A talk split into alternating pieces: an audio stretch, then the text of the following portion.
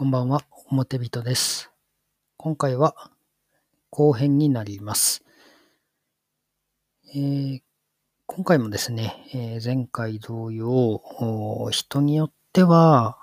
ちょっと少々ショッキングな表現などもあるかと思いますので、あ苦手だよと思われる方は、一旦ここで聞くのをストップしていただきまして、また別のテーマの時に聞いていただけると大変ありがたく思います。では、後編、えーどうぞお聞きください。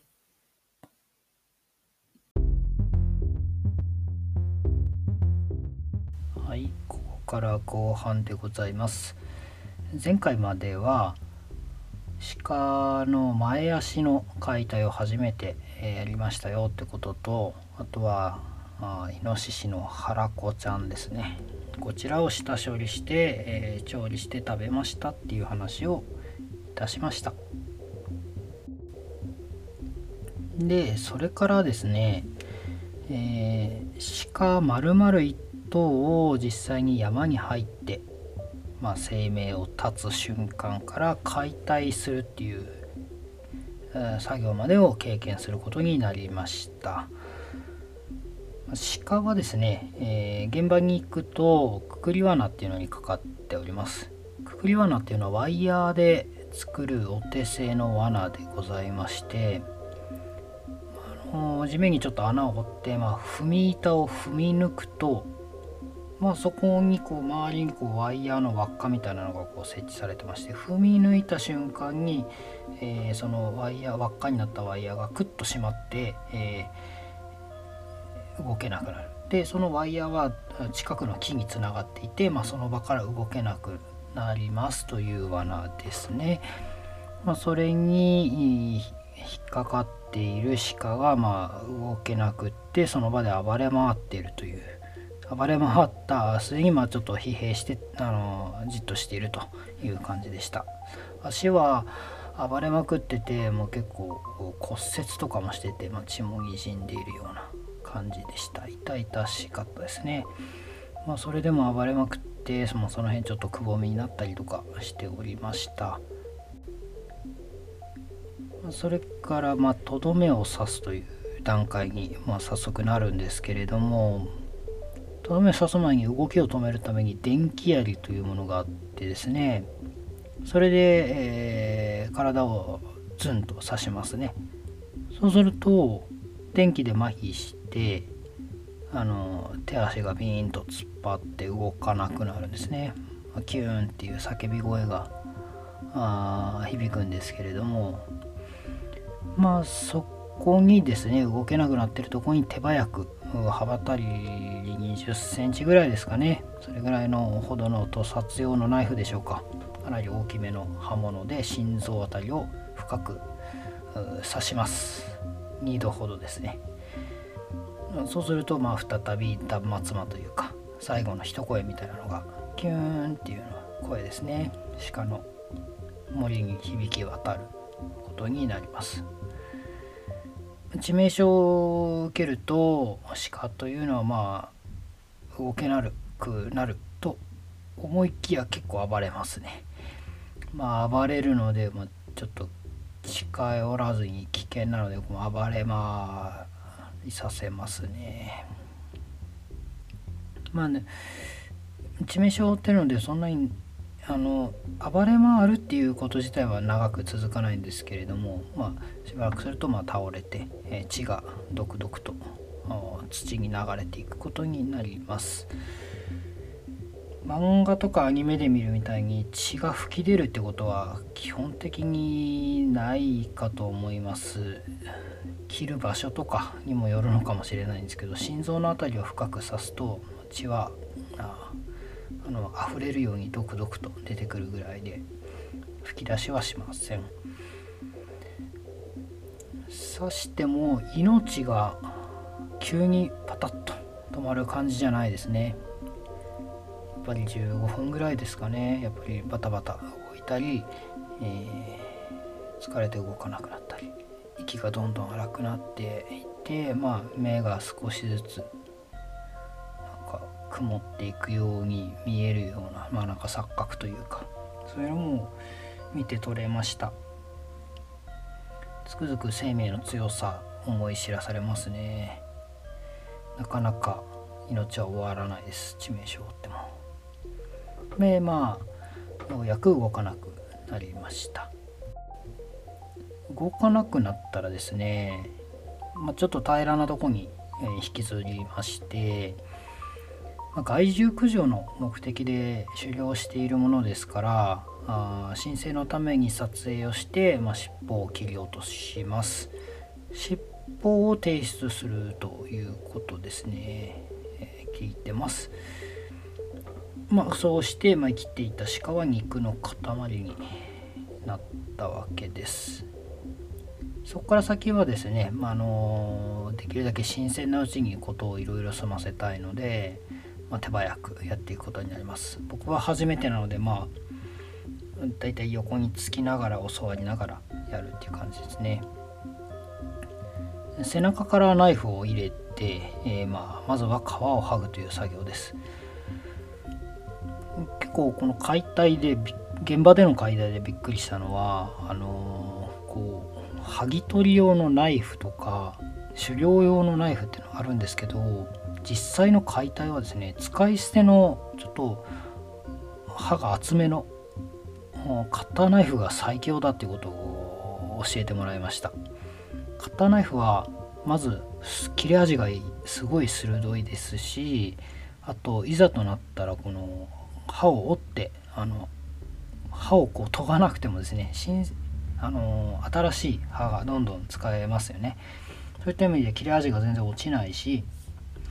でまあのしなるので、えー、骨に沿ってこう肉を剥いでいくこととかにも長けてます。それからまあ夜の森とか、まあ、昼の森もそうですけどこうナイフを地面に置いてそのまま紛失してしまう危険性って結構あるんですね。まあ森に落とし物をしたまま帰るっていうのはまあ総合的には良くないんですけどもし実際にそうなった時に金銭的なあのダメージが少ないっていうのもかなりあのメリットだと思います。まあ、あのカッターナイフ必須ですね。でまああのカッターナイフにて、まあ、スルスルと皮を剥いでいくわけです。想像していた以上にスルスルと剥げますね。皮と肉の間の脂肪の膜みたいなのが薄くあるんですけどこれをジャッジャッジャッとこう剥いでいくとどんどん皮がスルスルスルと取れてきますね。肉の間にですね手を差し込んで作業していくんですけどこれがめちゃくちゃ温かくてびっくりしますね。まあそりゃそうですよね。今の今まで、まあ、生きていた生き物の体の中ですから体温どんぐらいなんでしょうな。40度ぐらいとかあるんかな。かなり暑いぐらいですね。でじゃあじゃじゃっとこう剥いでいきます。結構びっくりしたのは解体って結構もう血みどろになるかと思ってたんですよ僕今まで。こう帰り血を浴びながらですね。まあそんなことないですね。あのー、血って多分その内臓とか体の内部になんかこう刃物が到達した時に出るのであって皮を剥ぐ段階とか肉をこう剥がしていく段階ではほとんど血が出ない。にじむ程度ですね。結構びっくりしました。だから綺麗にやっていくとほとんど周りはあの血は出ないですね。最初のあの心臓つく時の血ぐらいです。はい。でまああのー、前足後ろ足とこう外していくわけです。まあ、皮を剥いで、まあ、ひずめの部分とかあと関節の部分とか外していくんですけど関節の部分を外すのが すごい難しいですね。関節部分の骨ってこうこう何ていうんですか曲がるようにこうぐーっと可動するようになってるんですけどこれって何て言ったらいいんですかねこう骨と骨とがこう機械のパーツみたいにこう綺麗に形があっててこれがこうクッククッとこう動くように綺麗に組み合わさってるんですね。でなおかつこう剣でこうまくこう可動域がこうつながっていて思ったよりも頑丈なパーツなんですね。まあ、この剣をこううまくこう360度こうぐるっと刃を回して切り離してで最後はこう逆関節にこう曲げてボキッと折り取るみたいな感じで力技で、関節部分を外していきます外した足って結構手に持つと重たいですね。結構重たい。これをこうビニール袋にドサッと入れるとなかなかの重量です。まあこれも担いで最後森から出るんですけどね。結構な重さです。でまあ足をまあ片側まずドサッと倒して、えー、まあ、左なら左左の前足左の、うん、後ろ足を外したら今度はこう背骨に沿って張り付いている上側の肉ですね。これが希少部位のセロースというとこなんですけれども、まあ、それをこう剥がしていきます。それからまあそのセロースが上側だとしたらその下側のところについている本当に少ない部位なんですけど内ロースっていうのがあってこれがまた希少部位ですね。特に内ロースとかセロースはそうなのかな？どちらもちょっと筋肉とちょっと違うっていうかまあこうなんですか鍛えられる部分じゃないっていうかなんでまあ柔らかいんですよめちゃくちゃ。これどちらもその後にちょっと調理させてもらったんですけれどもまあすごい柔らかくて、まあ、ただ焼くだけで上質なステーキになりました。臭みも全然なかったですね。牛肉かっていう、まあ牛、肉が優れてるわけじゃないですっていうわけじゃないんですけど、まあ、牛肉のようなあのとても良いあのジューシーな味のステーキになりました。まああのー、焼肉屋とかでロースってよく聞いたりするんですけど実際にやってみて分かりましたよね。なんかああこうなってるんだなと思って。あの獣のまあこの辺のこの辺りの肉なんやなってこういう風に外してえー、肉取るんやなみたいな、まあ、牛と構造は違うんかもしんないけど、まあ、大体一緒やろうとか思いながら、えー、体で覚えていった感じですね。んでそれから、えー、内臓の解体っていうか外しに入りました内臓はですね、まあ、腸とか膀胱とか、まあ、胃とかこういったものは破いちゃうとかなり匂いがきついだろうと思われますのでまあそこは傷つけないように気をつけてどかします。結構体の中って空間があるんですね。空間の中にあの肋骨のこうあばらでこう覆われていたその空間の中にしっかり臓器がこう敷き詰められていてこれすねあの生き物、まあ、人間もそうなんでしょうけどそういう風にこう入ってんだなと思うとなんかすごい不思議な感じでしたね。でまあ心臓、まあ、いわゆる発とかですね肝臓、まあ、レバーですね、えー、まあ、ちゃんと料理すれば美味しい部位ということで、まあ、希少部位なので、まあ、これもちょっといただきました心臓はですね強い筋肉でできておってまあ食べると弾力がすごかったですね。なんかなんて言ったらいいんでしょう。かまあいい意味でゴムみたいな あのブヨンブヨンしていてあの食べ応えがありました。味はすごい美味しかったです。それからレバーですね。レバーは想像しているよりも大きくて手のひら2つ分ぐらいの広いに広い肉の塊みたい。な感じでしたね。これは結構美味しかったですね。レバニラ炒めに普通にレバニラ炒めにしたんですけどただ量はもういかんせん多いのでちょっと食べきれないぐらいでしたね。すごい量でした。で、まあ、内臓を処理しあの解体っていうか取ってでえっと首の部分かな？首の部分もちょっとだけ肉があるのでこれを取りましてでまあ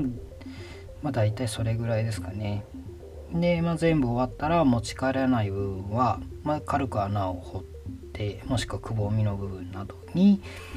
えー、持っていきそこに、まあ、土とか葉っぱをある程度かぶせて周りから見えないようにして、まあ、埋めて森に返すと。これらはすぐあの他の野生動物とかが食べますし掘り返して。でまあ残ったものはバクテリアが分解して本当に森に帰っていくという。まあこういう感じですね。鹿の現地での解体も、まあ、そこそこ大変なんですけど、うん、それが終わって肉を担いで森から出てで家に帰るじゃないですかそしたらですねあの前編でちょっと話したようなですね鹿肉の解体前足の解体みたいなやつを結局また家に帰って同じことやんないと結局そこに生肉が転がってる羽目になるので家に帰ってまたあれと同じことをすると。じゃえー、そしてまあ調理まではしないにしても、まあ、ある程度や解体して肉と骨を分離させて何らかあの冷凍庫にぶち込むなりするとこまでして寝ないと、まあ、家の中が大変なことになるわけです。なのであの最初はですねもう本当気力なくて、まあ、半分ぐらいやって残り半分はあのお風呂場にあの置いてたんですね。そしたらお風呂場がですねあの何ですかあの血血まみれの肉がビニール袋に入っていてそれがドサドサっと置いてて周りにちょっと血がついててなんか凄惨な現場みたいになっててちょっとこれはこのままじゃダメだなと思ってまた朝早く起きてあの処理したりとかそういうことをしました。はい。まあ、鹿肉鹿肉というか鹿一頭の解体はこんな感じでした。それからなんか数回そういう経験があってそれからあのイノシシがかかるっていうことがありました。イノシシってあの漁をやっている中ではかなりレアなものらしいですね。本当にイノシシを取りたくって漁を始めた人でもなかなか遭遇しないとかって聞いてます。山のクジラっていうのかな？なんかそういう言われ方もしていて本当に捕まえられたら本当に山山の恵みに感謝するみたいな話はよく聞きますね。で肉も人気があります美味しくて。でそのイノシシがかかったよという話を聞いてで行きますか？って言われて、まあ、その時行けたので行きますと言った。がしかしその日はですねもう夜8時頃だったかな。ちょっと遅めの時間でなおかつ雨が降っておりました。雨の森雨の森かつ夜の森っていうのは本当に怖いです。足場も悪いし迷いそうになるしヘッドライトつけてカッパかぶって、えー、足元悪い中森の奥深くまで入っていきました。そうすると目の前に罠にかかったイノシシがおりました。イノシシはですね体長約130センチぐらい。130センチっていうとそんなに大きくないように見えますけどいざ目の前に対峙するとですね生きていてその動いているイノシシ130センチっていうのはものすごく大きく見えるんですね。でくくり罠ってワイヤーでこう足をくくっててそれからこう木につながれてるわけなんですけどその長さがどれぐらいですかね 1m3 0センチぐらいあってでイノシシすごい元気でその罠のその紐の半径分は自由に動けるわけです逆に言うとそこから先は動けないけどその周りをもうドタバタドタバタ動いててすごい速さなんですね。で迂闊に近寄れないわけです例えばあの近づいていって、まあ、羽交い締めにしてるところを突き刺して殺すとかってなんかできそうですけどいざ目の前にすると絶対無理って思います。あのー、たった小さい1 3 0センチぐらいのあれなんですけどもう突進されたら大怪我するか下手するとめっちゃ致命傷を負ったり死んじゃったりすることもあるんじゃないかっていうぐらいの力とスピードを感じざるを得なかったですね。目の前で。でこいつをどうしようと。下はぬかるみ。元気な怒ってるイノシシ。こいつをどうするかっていうので40分ぐらい悪戦苦闘しました。どういうふうにやったかというと倒木を周りからかき集めてきて、まあ、3人であの解体だったんですけれども3人で持って、まあ、1人はちょっと記録が書いてあったから2人か。2人僕と S さんで倒木を持って追い詰めていきます。追い詰めていくと、まあ、木を中心にワイヤーがこうあこうあるのでもうこう追い詰めてぐるぐるぐるぐる回していくとこう半径がどん動ける半径がどんどん狭まっていきますよね。でまあ動ける場所が少なくなってきたところにどうにか転倒させて転倒させたらすかさず倒木でガシッと押さえつけて、まあ、全体重を乗せますそうするとまあ動けなくなりますよね。でそこを例の電気槍でビシッとやると。するとまあ動けなくなってそこを心臓をブスブスっとやって倒しますあの命を絶ちます今回は本当にあの心臓一突きだったのかすぐ動かなくなりましたね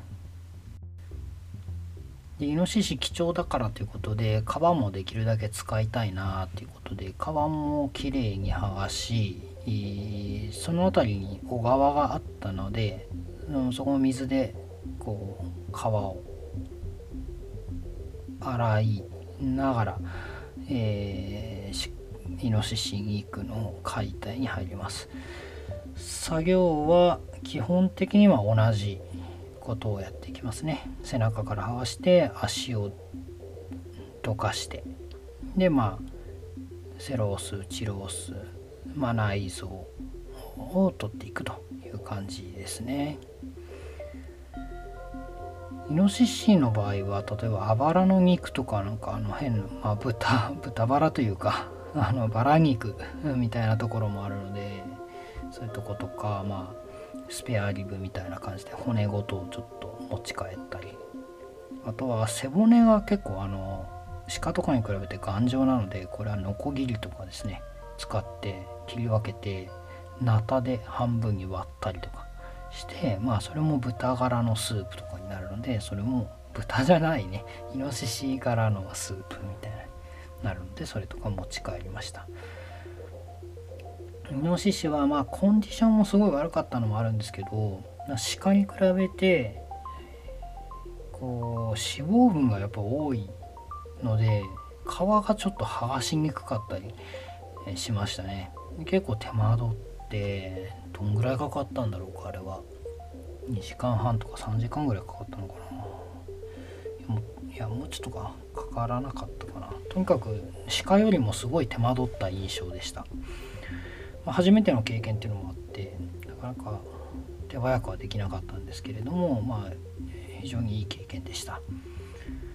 イノシシの肉はあの持って帰って、まあ、鍋とかにしましたね。実際のとこ本当に美味しかったです。あれだけあのエネルギーの塊みたいな特にやっぱ鹿よりもすごいパワフルな印象あったのでそのエネルギーをこう食べてる時にこう分けてもらってるような感じになってなんかすごい良かったですね。まあ、それから先はあと1回ぐらいあったかな鹿の解体が。それでまあちょっとしばらく間が空きましたね。僕もちょっと忙しくなったりとかしてなんか狩りに行けなくて。でまた先日ですねこの2021年になってまたあの1回だけ鹿肉の解体久々に半年ぶりぐらいにこの間してきましたねやっぱ何回か経験したからか忘れてることも多かったんですけどまああの実際に対峙してみるとあの結構体が覚えてたりとかしてやっぱり、えー、最近の鹿肉の解体が一番スムーズに済みましたね。重ねることでどんどん技術を得ていきたいなって思います。はい。じゃあ今回はこんな感じですかね。前後編になっちゃいましたけれどもまあ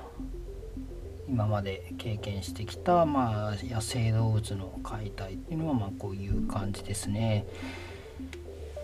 肉を取ってその調理するってところまで楽しめえればいいんですけれど僕なかなかちょっとこう料理とかっていうのが苦手で、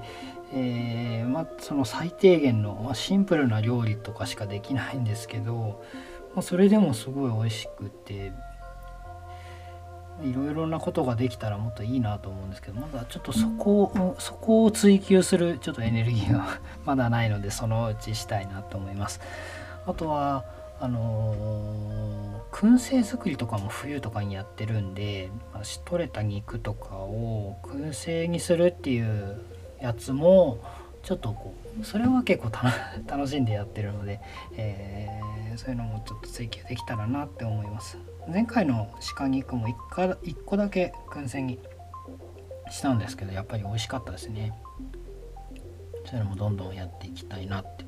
思います。まああのそうですね。本当に今回のこういう経験ですね。すごい良かったなって思います。自分でまあ生命活動をこう自分の手でこう立たせるっていう行為自体は僕まだやってないんですけれども、まあ、それも旗手見ていて、えー、今生きてたものを命を絶ってたせてそれをこう解体して肉として持ち帰ってそれを調理して食べる、まあ、まあ、誰かが手を下してやってることなんですけれども、まあ、そこの間みたいなのも自分で一通りやってみて同じことをやってるわけではないんですけれども、まあ、その辺りのこうちょっとブラックボックスだったところが、まあ、自分で見えてそういうことことかなとか思いながらこうちょっとモヤモヤしていたのがこうちょっと腹落ちしたっていう感じはしてますね。まあ、意味いい意味でまあこういう経験は自分の人生にはノイズですねいい意味での。本当に現代人はあの鹿を丸々こうさばかなくても別に生きていけるわけじゃないですか。別にいいんですけどまあ、自分の中にそういうノイズを入れることによってやっぱちょっと考える機会を自分の中で作ったりとかですねこう知識を埋めていくっていうのは僕にとっては必要なことでした誰誰もがやれっていう話じゃ多分ないと思うんですけどねただやっぱりそのね食材としての肉が並んでる時のモヤモヤってちょっとあったもんですから本当に良かったなと思いますね。やっぱ知らないよりは知っていた方がいいなと思いますいろんなこと知らなくてもよかったってこともあるでしょうけれども、まあ、知ることでいろんなことをまたこうね次につなげたりとかできるわけですから問題解決とかですね知らないよりは知っている状態にしていきたいなってねこれからも思います。こういう気持ちが今とても強いなっていうのはいいことだと思いますね。あはい。はい。表人の声ログでは皆様の感想や意見などをお待ちしております。Twitter だとハッシュタグおもログもしくは「ハッシュタグ表人の声ログ」をつけてつぶやいていただくととても嬉しく思いますまたはリプライ引用リツイートなどもあ DM でも結構です。そうしていただくととても励みになります。また何か喋ってもらいたい話みたいなのがあるとそういうの言っていただけるとまた今後喋っていけたらなと思いますのでその辺も是非お願いします。はい長くなりましたがこの辺で今回は終わりたいと思います。では聞いていただきましてありがとうございました。表人でした。